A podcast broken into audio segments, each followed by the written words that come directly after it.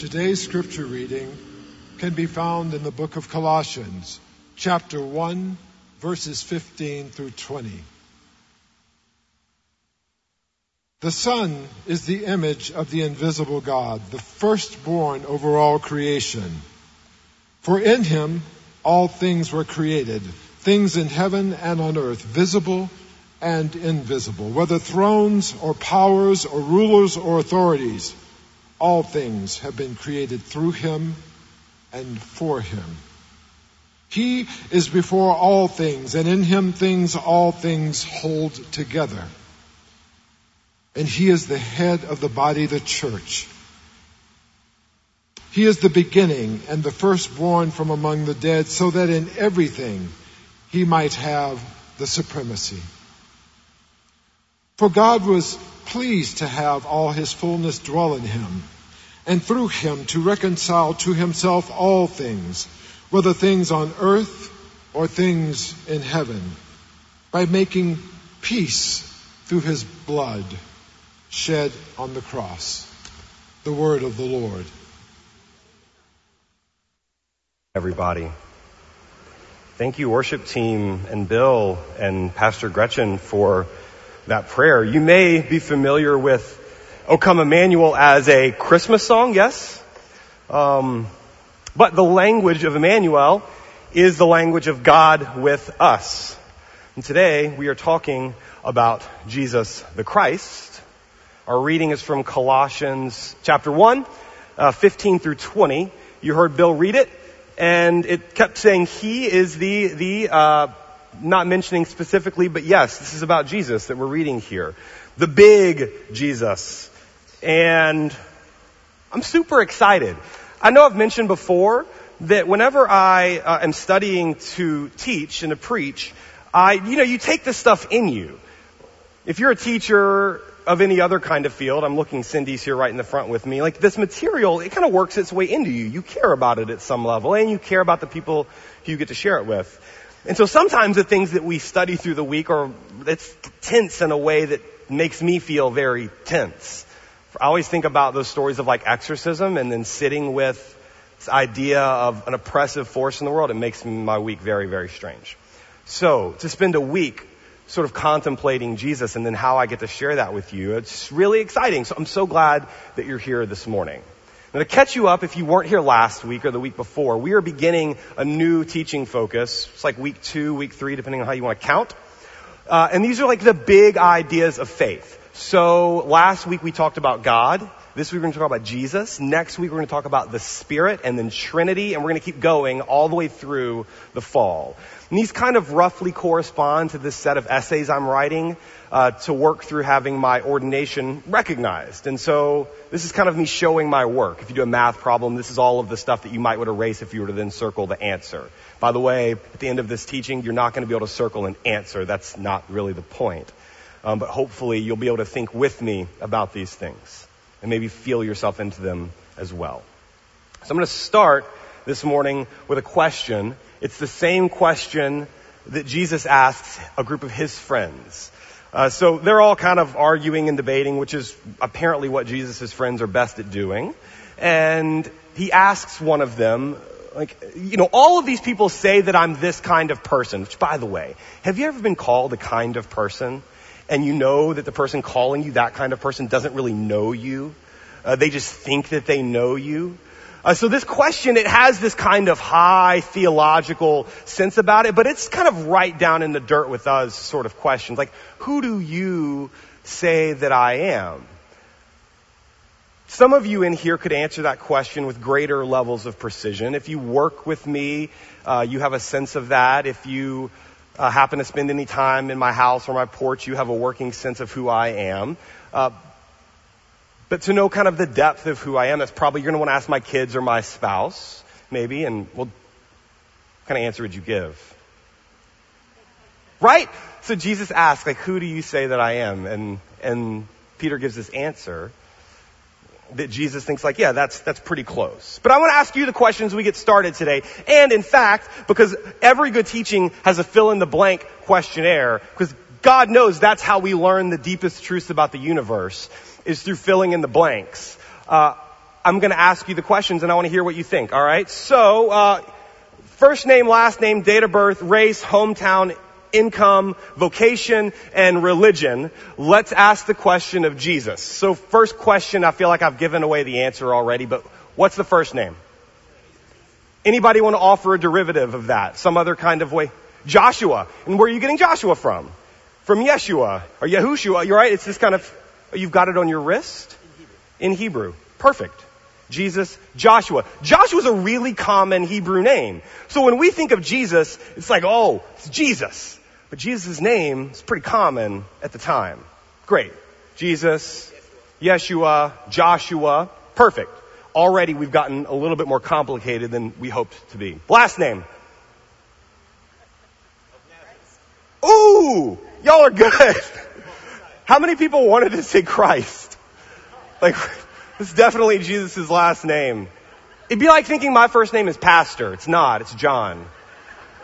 Jesus' last name is not Christ. But we think it is. So what does Christ mean? I'll go back to you. Christos, Messiah, Mashiach, the anointed one. Yeah, that is not his last name. That is a title or a designation. It's kind of like a genre of meaning.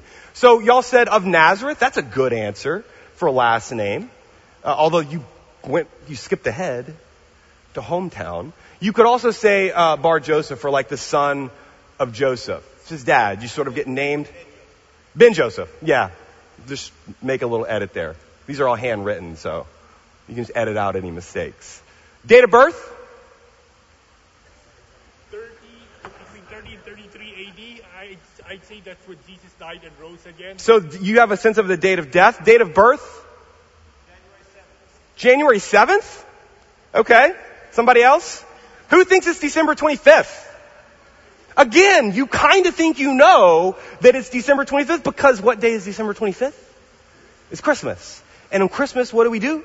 We celebrate, we put the little creche here, the manger, and um, December 25th is probably not the actual birthday, which is why there's a question mark there. Turns out it could be like literally any time. Some people think it's the spring. Some people think that it's the fall, depending on when shepherds would be in their fields, depending on when you would take a census, all of these questions. So we don't really know the day that Jesus was born, which is actually pretty common. Like in the early church, you didn't keep track of birthdays.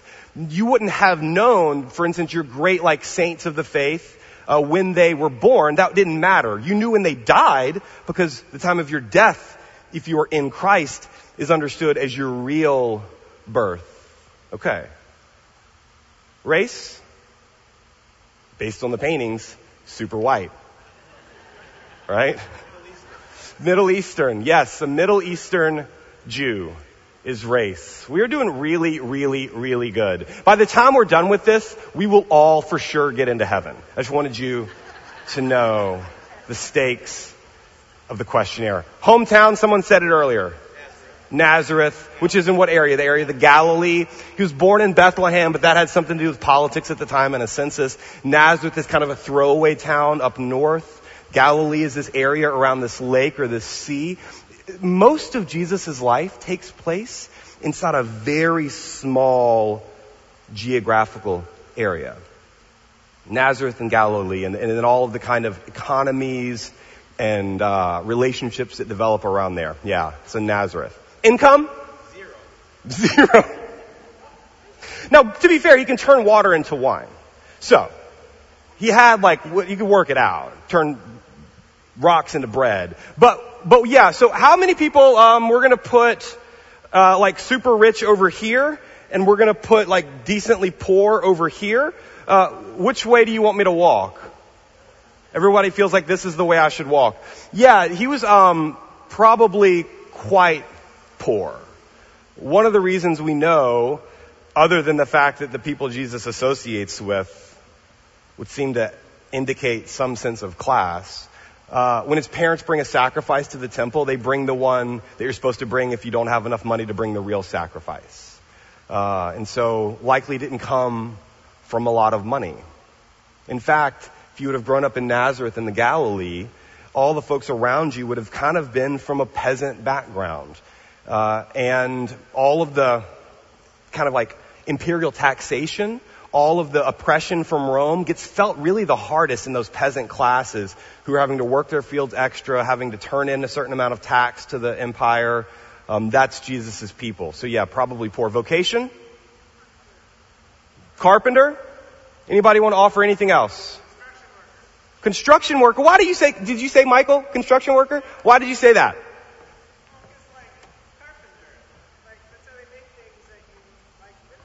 Yeah.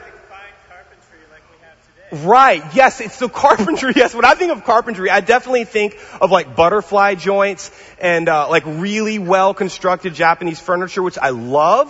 But yes, the word is tekton, And tekton likely means something like um, a builder or a construction worker. It's very, yeah, like a blue collar sort of existence. It could also mean a, a stonemason. So there's a bit of interchangeability. There was a book that came out a long time ago called More Than a Carpenter. Anybody read it? That deeply popularized the idea that Jesus worked, was a woodworker. But there's lots of other ways to understand tekton. What's that? And rabbi could be another vocation. Okay, let's hold that. Rabbi or teacher. Yeah. Uh, religion. Jew. What did you say? A Jew for Jesus. So Jesus actually has like, uh, a Jew for Jesus would, uh,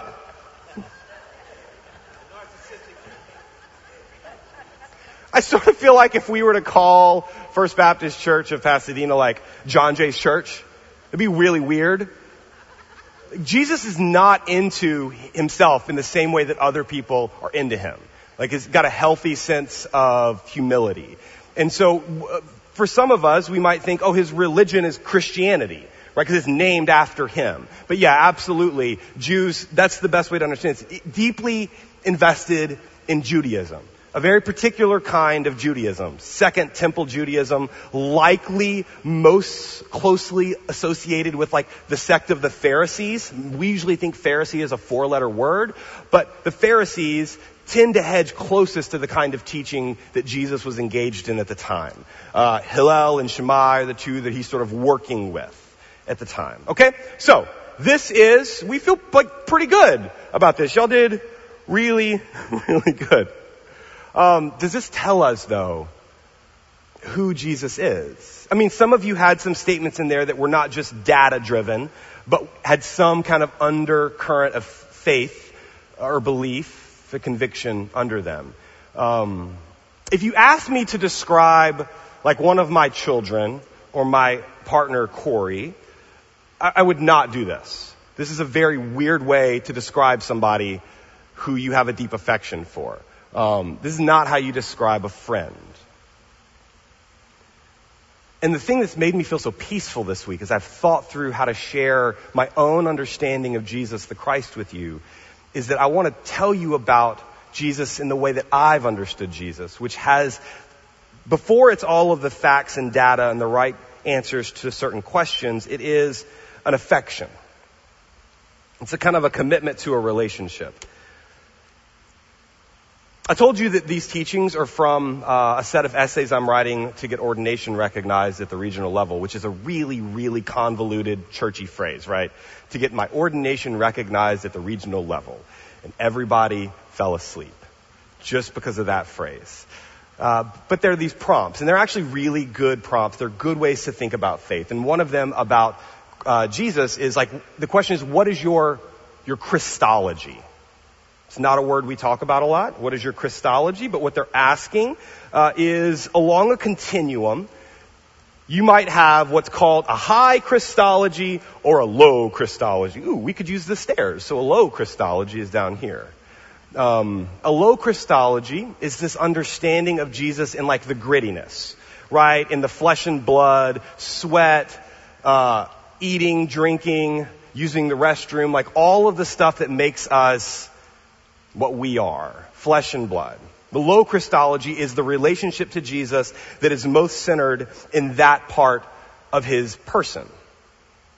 By the way, sometimes we ask questions that force a choice where we are meant to hold attention. So a lot of what we're going to do today is hold attention. But there's a low Christology, and then you can go to something that resembles a high Christology. I have to like, all the way up and climb up the organ pipes to get to a high Christology, but something else up here. And this is where you start to use the language of like all the omnis, right? So omnipotent or omnipresent or omniscient or like all the big stuff. That Jesus is a lot like God. In fact, is God. And the higher you get on your Christology, the more comfortable you are with what we might call this like big, sacred, spiritual, hard to understand and definitely hard to relate to version of Jesus the Christ. So you've got the low version right here, the one that is like, we get this Jesus. This Jesus gets us. Uh, but I'm not quite sure how this Jesus relates to the Spirit of God. And then this really high version. I'm going to tell you two stories that I think sort of presses into this high Christology and this low Christology, this relatable Jesus and this sort of beyond us Christ, and holds them together in a really surprising way. I've asked permission to share these stories, so uh, here we go. Thursdays at noon, we have a Bible study. And at that Bible study, we always talk about what we're going to discuss and study on Sunday. And this group, depending, 5 to 15 of us, you are all invited. We meet in the chapel at noon on Thursdays. Bring just like brilliant, brilliant insights from their own life, from their time in faith, from different faith communities. And uh, so Rini shares this story on Thursday. Uh, do, I don't know how long it was ago, but I showed a picture of Jesus playing uh, baseball. Do you remember this picture? It was like a picture of, a, I think it was like a little boy holding the bat, and then it was Jesus behind him, sort of um, like in that scene from Ghost where they're making pottery together. Do you remember this scene? This is kind of what it was like. And so Jesus is swinging the bat. And I sort of was like poking fun at the silly different ways that we envision Jesus. And then Rini came up to me afterwards and said, like, your story reminded me of this picture that I have that's actually deeply meaningful, which is always a, like a good punch in the gut whenever I've spoken with any kind of imprecision and someone who's got a different perspective comes and shares it with me. So, um, showed me this picture that you grew up with, and I have to preface it with this because I'm, I'm going to show you the picture in a minute. Uh, I have to preface it though because we all carry inside of us really early first understandings of Jesus, first understandings of God. And if we're fortunate, those early understandings are beautiful and they stay with us for a really, really long time. Uh, you remember when you were like a really young kid and you'd never kissed anybody, but you imagined what it was like to kiss someone? And you kind of have in your mind this excitement and this anticipation. And sometimes like my early understandings of faith remind me of that, where I didn't quite understand it all. I had not experienced it all, but I knew that it was really exciting and it kind of like got your blood going. And there's some versions of Jesus and God that, that sit with us in that way that it's just, it's settling. And this image for Rini, it, it functions in this kind of, it's this settling image. And uh, so I'll show it to you, and then I'm going to tell you my reaction to it, and then I want to tell you his reaction to it. And I'm going to remind you that this is a meaningful image for Rini. So even though it is also quite silly, it, it carries with it some deep truths. Okay? Uh, so they are all trying not to giggle, Rini. This picture, you still have it, right? Yeah, and Rebecca, this is not your favorite picture in the house, right? Rebecca is a designer and an artist by trade, and so aesthetics have like a lot of meaning for her. But this is the picture, and you can see that there's uh, two kids playing football in the back, uh, and then there's this one kid up here with definitely Jesus, and we know it's Jesus because, well, the rope and the beard, and there's a cross in the background. Um, and he's wearing sandals, but he's got like a re- he's got really good uh, sort of form with his foot. You can feel the, you can feel the push and the muscular energy that Jesus has. So he shows me this and I think, oh, of course. Yeah, like we're supposed to throw Jesus the football because Jesus can run and get a touchdown. And that's, that, that could work, right? And then he helps us win the game. And if we win the game, then we feel really good about ourselves. And so I'm telling Rini, like, you know, it's like Jesus take the wheel and drive. What is that, Carrie Underwood who sings that song? Yeah? Or like Jesus kind of wrapping behind the kid to play baseball. And Rini said, that's not what the picture's doing at all, first of all. I don't know anything about football. So I don't know what's happening here, to be fair. But apparently it's a lateral pass. What Jesus is doing, right, is he's tossing the ball backwards to the kid. And so, Rini, as you explain this to me, your meaning, like, Jesus, yes, Jesus is going to play the game with us, but he's going to play with us. He's gonna, he's gonna trust us. He's gonna toss the ball backwards and he's gonna tell us to run faster and believe in us and cheer us on. And that is not what I saw in the picture, but it is what's happening in the picture. And all of the sudden, this image of Jesus, it is generous. It is silly in a way that I just love. It's fun. And it feels like if I'm, how old, Rini? When's your first memory of this picture? Seven. Like that is, oh, such a soft and squishy little heart, right? Everything gets in. In this image, it sticks with you. It's stuck with Rini. And you know what I can't do with this image? I can't quite plot it on the high-low line. Because the beauty of that image is in it definitely feels like a low Christology Jesus. I'm pretty sure that football playing Jesus isn't the version people think of when they think of Jesus next to God the Father in heaven, right? Um, still with the football. And yet, part of what, I think at the center of what I want to say this morning, is that this high-low designation for Jesus the Christ, it'd be like if you wrote it on a piece of paper and then you folded that piece of paper in half the beauty of the picture of Jesus tossing the football is that it's Jesus tossing the football, but also that there is some kind of relationship between Jesus and the power at the center of the universe. And when you start to believe that the source of all things is generous in this kind of way, even to a seven year old, it starts to mean everything. And if you can hold on to that image throughout time, as it matures and it changes and it grows and it expands, all of the sudden you start to understand what Paul got so excited about in the New Testament, what those early followers got so excited about, which is that one of us, like we know as parents, somehow is the stuff of God. And we can see our way into that story. In fact, what Jesus is, is not this kind of split on a continuum, but is the meeting place of all of these continuums. This is what the Colossians reading really tells us, is that everything, all things are held together in Christ. If you read it again, and just keep remembering that this language, that Christ is the image of the invisible God, is the image or likeness. That's the low accessible version of the invisible God. That's the very distant, hard to understand version the text is going to keep playing with this. It's going to fold the piece of paper in half.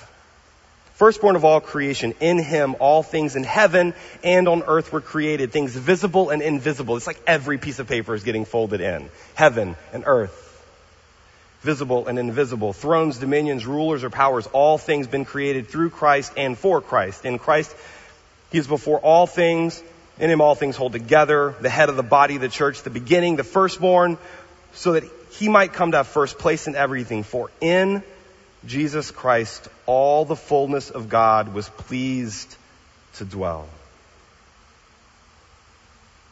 And through him, God was pleased to reconcile to himself all things, whether on earth or in heaven, by making peace through the blood of his cross. Even at the very end, you are, you are high, you are soaring with the language. All of existence and matter and spirit, everything we can sense and everything we can see is held together. It coheres in the person of Jesus the Christ. Oh, and also, let's mention just a little bit of blood at the end so that you know we're also talking about the stuff of this world. This is the meeting place of all things. And this is what the church comes to believe over time, is that in Jesus Christ, God and humanity is held together. One of the phrases that I carry around with me that I keep sharing with you is that uh, there are these spaces where God has left attention. And when we force a choice where God has left that tension, it is the beginning of all heresy. Heresy being sort of the language for that which is out of bounds of faith. And so our tradition, the big tradition says that Jesus the Christ is the meeting space between God and humanity, between God and creation. One writer says in his sort of famous book on the work of Christ, uh, the question is why the God man or why the God human? Cur Deus homo. Both of these in one. That's strange. That doesn't quite resolve. The other language we could use is heaven and earth, the realm of God and the realm of creation. Typically thought about as dualities, as either ors, but in Christ are married. The other way we could talk about this is the universal and the particular. One of the ways that Jesus gets talked about is in the language of the scandal of the particular. That God shows up in all of God's universalness and all of God's comprehensiveness in one. In one moment, in one space, in one human, one particular. And yet in Jesus is held, what does Colossians say? The fullness. plero, the fullness of God. The overflowing of God. The other way that we might talk about this actually this space reflects this to me, is the transcendence of God and the immanence of God. The inaccessibility of God and the deep relatability of God. This room to me speaks of that tension held together, right? This is like a really transcendent space. It lifts your eye. There's this beautiful everything happening above our heads. It is supposed to reference that transcendent nature of God. And yet, if you just kind of look to your left or to your right, if you reach out your arms, you will start to feel the immanence of God present here in the pews, in your midst. This space reflects that tension held together. In fact, the language that we have for the church is the body of Christ. So we become the meeting space. The way that John's gospel talks about it, the gospel of John is the fourth book in the New Testament. Matthew, Mark, and Luke are the first three stories about Jesus. John is the fourth story about Jesus. The first three were written very early. They're the closest accounts we have to the life of Christ. John's gospel is written way later, like lots and lots of years later, after the letters of Paul were written. So when you read John, it has this very developed understanding of who Jesus is. And John 1, a beautiful set of scripture says, In the beginning was the Logos, or the Word.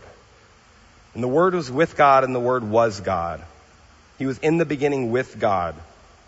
If you skip ahead to verse 14, it says, And the Word, the Logos, became what? Flesh. Flesh. Or sarx is the word in Greek. The Word became flesh. And here you have the true scandal of the particular. If you were like a Hellenistic person in Jesus' time, you knew the one thing that Logos could not become was sarx. Like by definition, Logos, which in the Greek understanding is pure reason, the unifying principle, it sort of is abstracted out of material reality. It cannot be associated with, it can't be tainted with the like visceral muscular part of this world. And yet John, deeply developing theology for us, says that this logos, this transcendent understanding of the universe, becomes flesh, blood, sinew, sweat, tears, organs, sarx. Sarx pollutes logos. Again, by definition. You know, something different happens in Christ. And then the next line. Who knows the next line in John's gospel? The word became flesh and dwelt among us. Yeah. The word is skenu. It's the same word for tabernacle or to throw up a tent. This meeting place of eternity, of the universe, of all reality, both seen and unseen, found itself wed in the person of Jesus the Christ, and then came on down and visited, moved into the guest room, brought all of that glory and power and presence into our midst. The Word became flesh and tabernacled among us.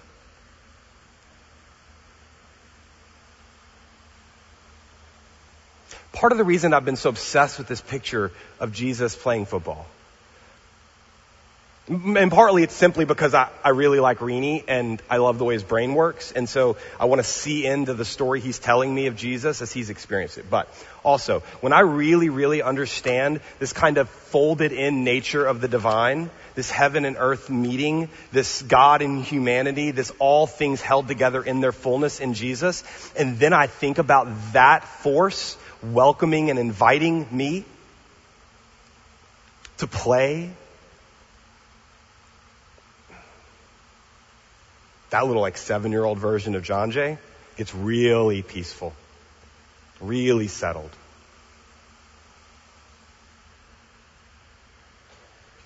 This invitation from the heart of creation. I can feel myself drawn into that. You can feel yourself drawn into that. Part of the struggle is the distance that we often feel from God.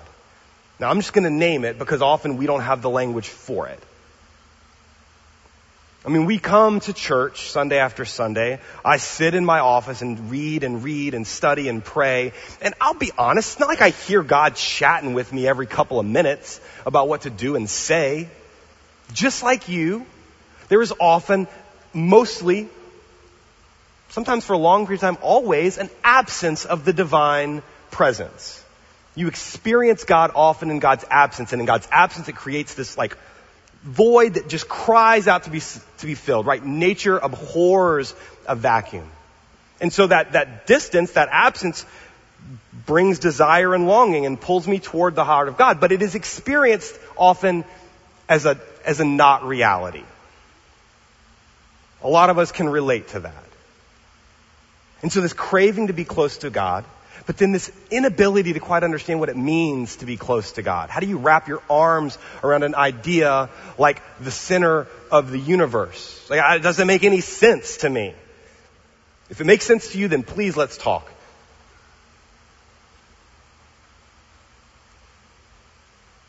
But this Jesus with stories. That football. Yeah, Another friend at Bible study, she was talking about how she was raised with this kind of like checklist version of faith. This checklist version of faith. She answered all the questions. And then over time, as she grew up, the answers to the questions were not good enough to hold her at the center of her faith. Right? It just, they didn't work. And before her understanding of Jesus expanded and grew to encompass the person she was becoming. She experienced the loss of faith. But she kept the practices reading the scriptures, praying, meeting together with folks on this same journey. She ended up going to a prayer retreat in the midst of this kind of spiritual crisis. And at this prayer retreat, she said that she had a dream about Jesus. Sometimes we end up getting a vision when our brains slow down and our minds get squishy and all of the faculties we use to block the miraculous just give way and Jesus walks through that door and appears. And she said that Jesus and her went rolling down the hill together. It's fantastic. Jesus didn't show up and answer all the big theological questions for my friend. He just took her and they, they played together again. And this for her was the beginning of the road back to God.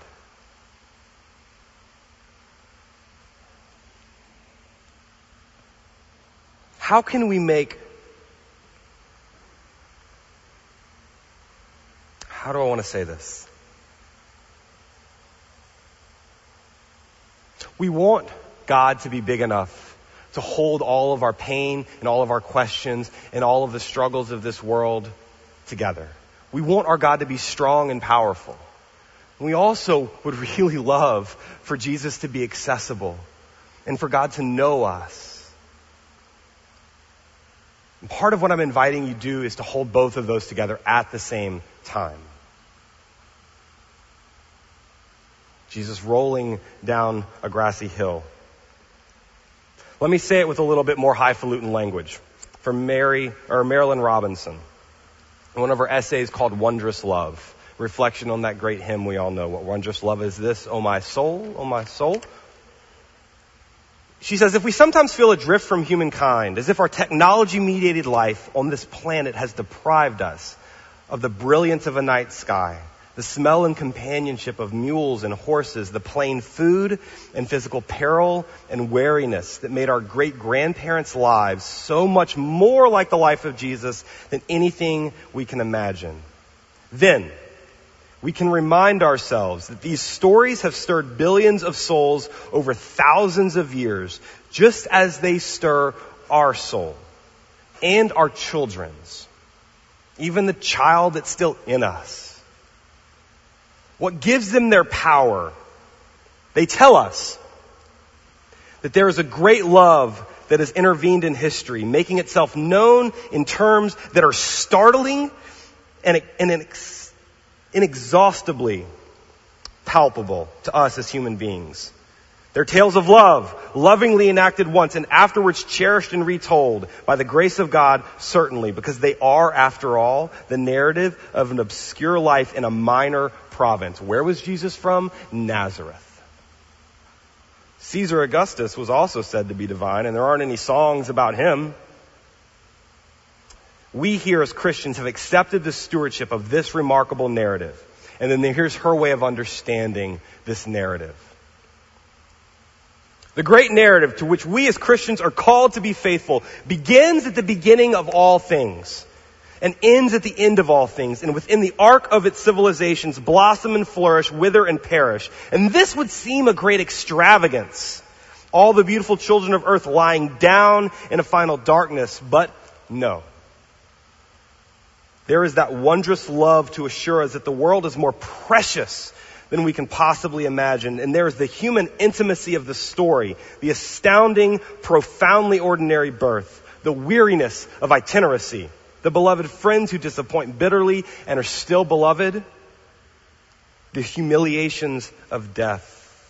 Jesus could know as well as anyone who has passed through life on this earth what it means to yearn for balm and healing he could know what it means to have a tender voice speaking of an ultimate home where sorrow ends and error is forgotten. Most wonderfully, he could be the voice that says to the weary of the world, I will give you rest.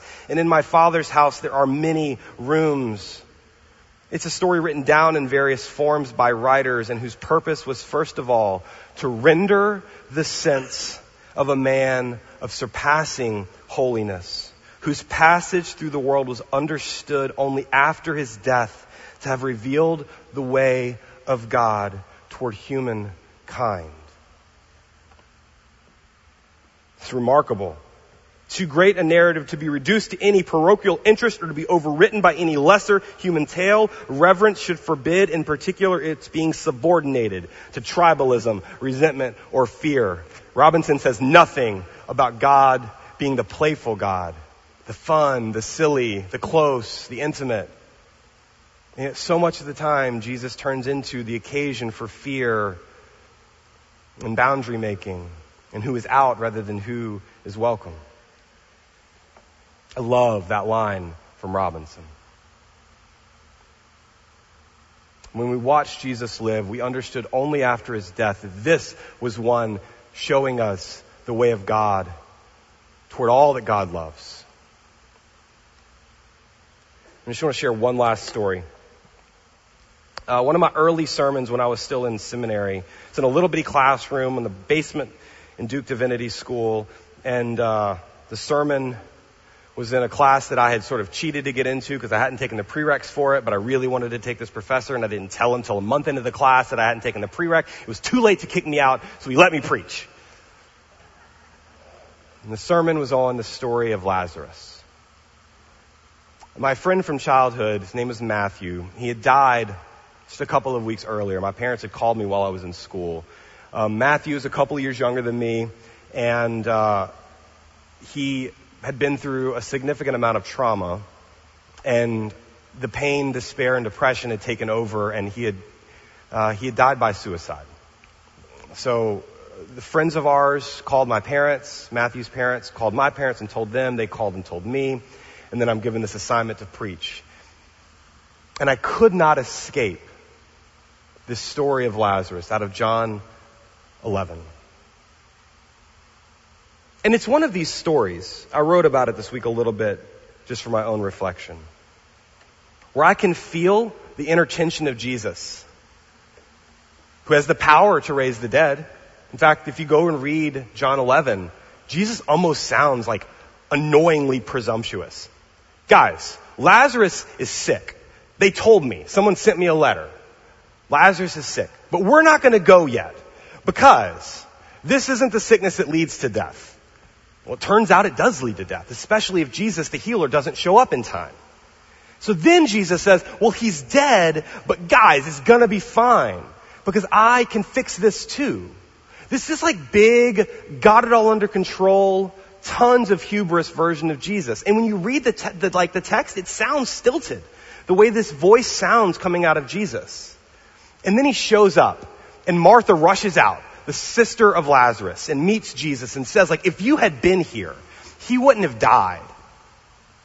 And he says to her, right, like, this is so that you would have faith. She says, like, if you wouldn't have been here, then he wouldn't have died, but I do know, I do know that you can do whatever you need to do. So, so it's like, right, it's that phrase. It's really bad, but. No, it's just really bad. So then Martha runs home, tells Mary, Mary, Jesus is here. This is Mary, Lazarus' other sister. So Mary runs, meets Jesus. If you had been here, he wouldn't have died. And she doesn't say anything else. She lets the truth of the situation sit heavy on Jesus. And it says in the story that Lazarus, this is the one who Jesus loves, loves. And Jesus sounds so callous. I imagine Mary saying, like, it wasn't like it went easy when Lazarus died. Have you been with somebody when they've died? Screams for hours. Inside feels like fire. When he died, we felt relief. Where were you?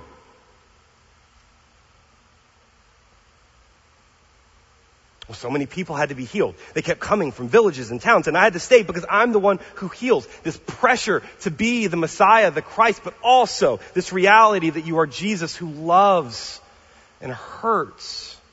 And what happens at the moment when Mary says those words? She weeps. The crowd behind her weeps. And then Jesus breaks down and cries. Have you ever cried in public, like deep sobs in front of all kinds of people? Have you ever felt so exposed and vulnerable and naked? Yes. Yes, I have. You do it a lot when you're a kid, but as soon as you realize people are watching, you learn to stop that mess. And Jesus lets it out. And the story goes on that Jesus raises Lazarus from the dead, and that's the part that we remember as the moment when Jesus can do anything. But it's the part when he cries that I come back to over and over again. This moment of consolation. And why? Because Jesus gets it.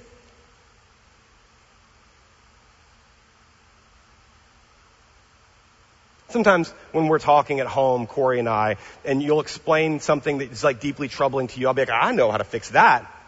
Ah, I know what to do because I'm a man. Would you just listen? She says. Just be here and listen to what I'm saying.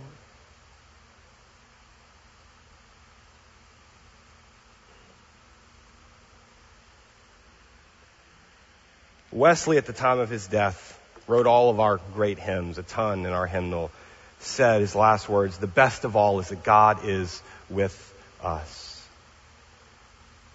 I can see what it looks like for God to be with us when Jesus breaks down and cries. It takes me all the way back to Exodus 2. And this is the good news I want to invite you into today, which is that God knows. God knows. Jesus walked among us, among our kind, and felt what it feels like to be in the skin that's so fragile and breaks so easy and loves so fiercely. Not removed, not distant or abstracted out of reality, but deeply committed to it. Anne Lamott says, like the best sermon that you could preach is me too. Not a fix it, but just a recognition. And what would it mean to be seen and known by that center primal force of the universe who we call God? This is what Jesus offers us. Is to be able to see and hear what it sounds like for God to say, me too. I'm going to leave you with this, just this today. There is more we can and more we will say about what Jesus has done, including in death and resurrection. That is for another Sunday in a couple of weeks. But for now, I'm asking just let's do the thing. We sort of close our eyes, set aside for a second, if you haven't already, the things that are heavy or troubling. And if you can, just hold out into your awareness that fear that we all carry with us, that we are invisible to God, that our pain and suffering or our joys and delights are inconsequential to God. Most of us have this somewhere in us to hold it out.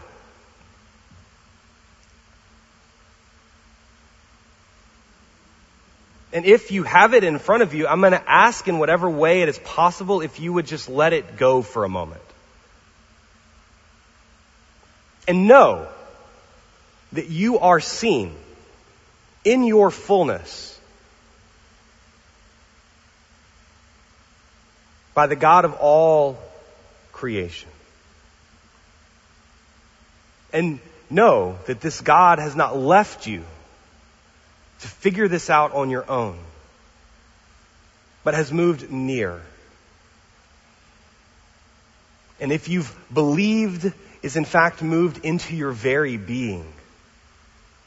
That you are now in Christos, in Christ. And that all is in fact well because you have been seen.